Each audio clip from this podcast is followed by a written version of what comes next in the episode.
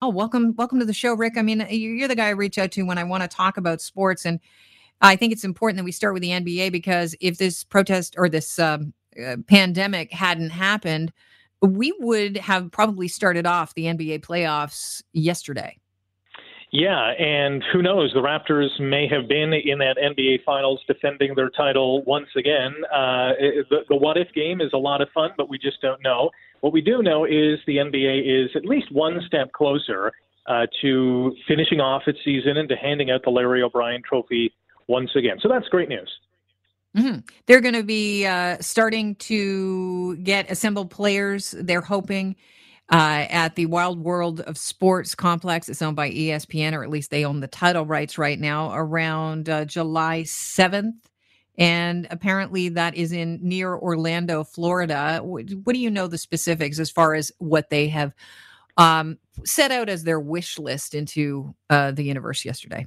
So yeah, I should preface my comments that you know we just don't know if this is going to happen. We don't know if the NHL plan is going to happen because we don't know what this pandemic is going to do. If there is a second wave, this could really throw everything upside down. But as it stands right now, the NBA's Board of Governors uh, have approved a 22 team format to uh, restart and, and hopefully end their season. And as you mentioned, yes, it's going to be at the ESPN Wide World of Sports facility, which is really a complex onto itself. So it's really a bubble. And you might hear NBA fans talking about teams going to the bubble. That's what they're referring to.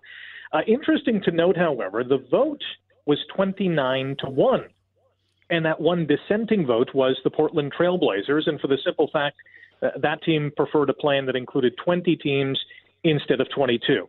Um, we know that teams are going to arrive in and around June the 7th.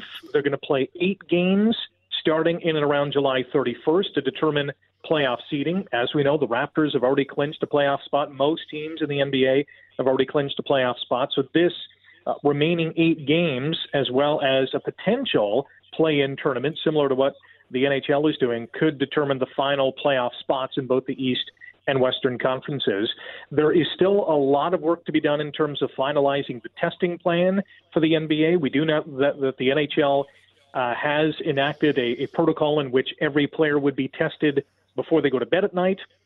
So the next morning, before any games are played, they would have those test results in hand. I'm pretty sure the NBA is going to adopt a similar program. Uh, and we also know that the NBA draft lottery has been rescheduled for August 25th. I know there's a lot of fans who always love watching uh, and, and paying attention to that. Uh, the draft itself is going to go October 15th, and if if all goes according to plan, again, there's a big question mark behind that. The 2020-21 season is tentatively set to tip off on December 1st. So that, in a nutshell, is the NBA plan. I want to roll back to something you said earlier on about where the the games are going to be played. The ESPN Wide World of Sports Complex. You referred to it as a bubble. Mm-hmm. Uh, is it uh, when you say a bubble? Is it one of those places that is closed off normally? Are there several courts? What What do you mean by that? So basically, it is an entity onto itself. So think of a tree, and uh, you have different sections of Disney worlds being a branch the wide world of sports facility is a branch onto itself. So it's pretty much closed off from any other uh, theme park venue, if you will, at Disney World. So the players would be in this sort of virtual bubble. They're not going to leave that area unless they test positive and they need medical attention. Yes, that can be done at a local hospital. But once they're in there, they're not going to leave. So they're going to be in this virtual bubble, as I say. What's it used for normally? Just sporting events in and around the Florida, uh, the state of Florida? It is. It is basically uh, um, uh, an attraction at Disney World where you can go in. They have basketball courts, uh, uh tennis venues, and you are basically, uh, you know, a pseudo athlete for the day, if you will. That's the attraction to, to visit that venue. Oh, that's really interesting. All right. Hmm. So uh, you mentioned they have some details to work through before this is finalized. Let's turn our attention to the NHL because yesterday they announced that the NHL um, wants to start practicing. Can you tell us what what their announcement was all about? Yeah, so the NHL is going to be entering phase two of its return to play plan starting on Monday. And what that means basically is players will be allowed to participate in individual training both on and off the ice. However, there is a asterisk there. No more than six players can be involved at a time. So whether there's a six player practice, uh, or they're shifting guys on and off the ice. I would assume, I'm picturing in my mind that six players mm-hmm. are going to be in the weight room, six will be on the ice, six will be in a meeting room, and they'll kind of evolve or involve the entire team through that process. Uh, we already know that phase three, that's the, the training camp portion of the NHL's plan, and they've already said that that's not going to start no earlier than July the 10th. And I think, uh, uh, you know, a reason for that, and one of the reasons for that, is the whole border issue. We know that there's still a ban on non essential traffic between uh, Canada and the U.S. If the NHL hopes to start some games potentially in late July or early August, which is probably more likely, that border ban, if it's still in effect, will prevent a Canadian city, aka Toronto, Vancouver, Edmonton, from hosting any of the games. So that phase three date is really important. And phase 4 mm-hmm. obviously, is just the return to action with this 2014 tournament that they've already announced. It seems like the NHL is a lot farther behind the NBA when you think about uh, the fact that you can only put six people on the ice in a, in a training facility, and they are outfitted in a way that they probably would be afforded more protection than basketball players. I mean, yeah, well, uh, beyond wearing a mask, you know, the NHL at least they have visors, but uh, then again, both sports are so physical. You know, you're breathing on each other. There's, mm-hmm. uh, you know, uh, if I can use the prime minister's term, you are speaking moistly at times. Yeah, the NBA is no different. I mean, you're hanging oh. on guys, you're tugging, you're pulling, you're trying to get a ball, you're sweaty.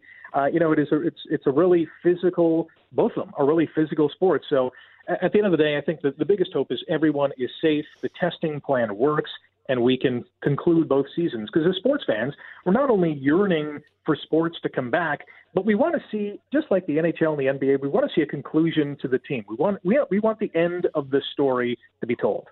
How much do the players want the end of the story to be told, though? Because a lot of them had expressed worries about maybe getting back to uh, to their profession too soon. It all depends uh, who you play for, and that uh, I think um, if you play for the Detroit Red Wings and you are not going back, uh, you're fine with that. If you play for the Toronto Raptors and you're oh so close to another championship, uh, some players might be willing to risk their health to pursue that feeling once again. And I know it's kind of odd to say with people getting sick and people dying, but that's the mentality of these sports individuals. They know that there's an inherent risk with their sport uh, and you know they they push themselves to the limit, and this is their craft, this is their career. Uh, there's a lot of money on the line, so uh, I think they're they're not going to be risky, but they're willing to put themselves in harm's way to achieve their goals. I want to ask you about the possible matchup that I mean I'm looking at when I look at the rankings as far as where uh, basketball teams are right now. Um, in the East, the Raptors are in the second spot, and in the mm-hmm. West, the Clippers are in the second spot. Would you like that? Is that the dream matchup for the NBA Finals? For me, it is. I mean, seeing uh, Kawhi Leonard back at Scotiabank Arena taking on the Raptors would be amazing. We won't get to see that because this will be in the Disney World bubble, but still, Raptors. Yeah, but we'll be watching it. We'll be watching, if it happens. Yeah, we'll we'll still be experiencing, sharing. You know, uh, our our, our uh, living room cheering section on social media. There's no doubt about it. Yeah, for for Raptors fans, that's the dream final. There's no ifs, ands, or buts about that. If you're the NBA, yeah, you'd probably like to see the Raptors back in the final, but you might opt to see a big market like Boston or maybe a Miami versus LeBron James and the Lakers. At the end of the day, you know, the two best teams usually make it to the final, and the best team usually wins. And if the Raptors can find that magic like they did before the pause, uh, I think we're in good shape. Rick, it's always a pleasure having you on the show. Thanks so much for joining me. You got it. Anytime.